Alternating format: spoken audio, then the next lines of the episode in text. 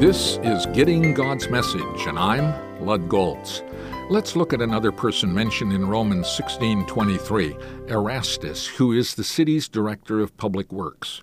We find two other references to an Erastus in the New Testament, Acts 19:22 and 2 Timothy 4:20.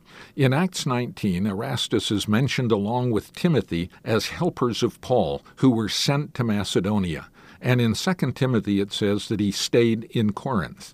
Whether he was the director of public works in Ephesus or Corinth is not clear, nor is it clear that all three references refer to the same man.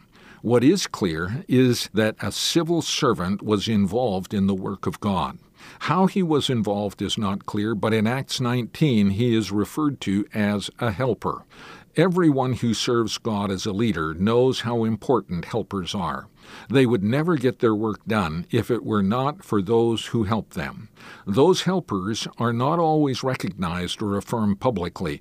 Paul is careful not to make that mistake. Being a government leader, he might very well have been able to open some doors for Paul to do things that otherwise might not have been possible. If nothing else, identifying with Paul and his mission would give it a certain official authenticity. There is always risk involved in this.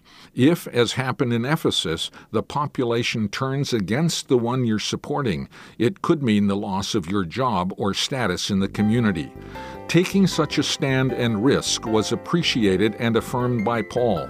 An application based on this study is that God can use you no matter what your station or position in life might be. Just take your stand and risk all for Christ.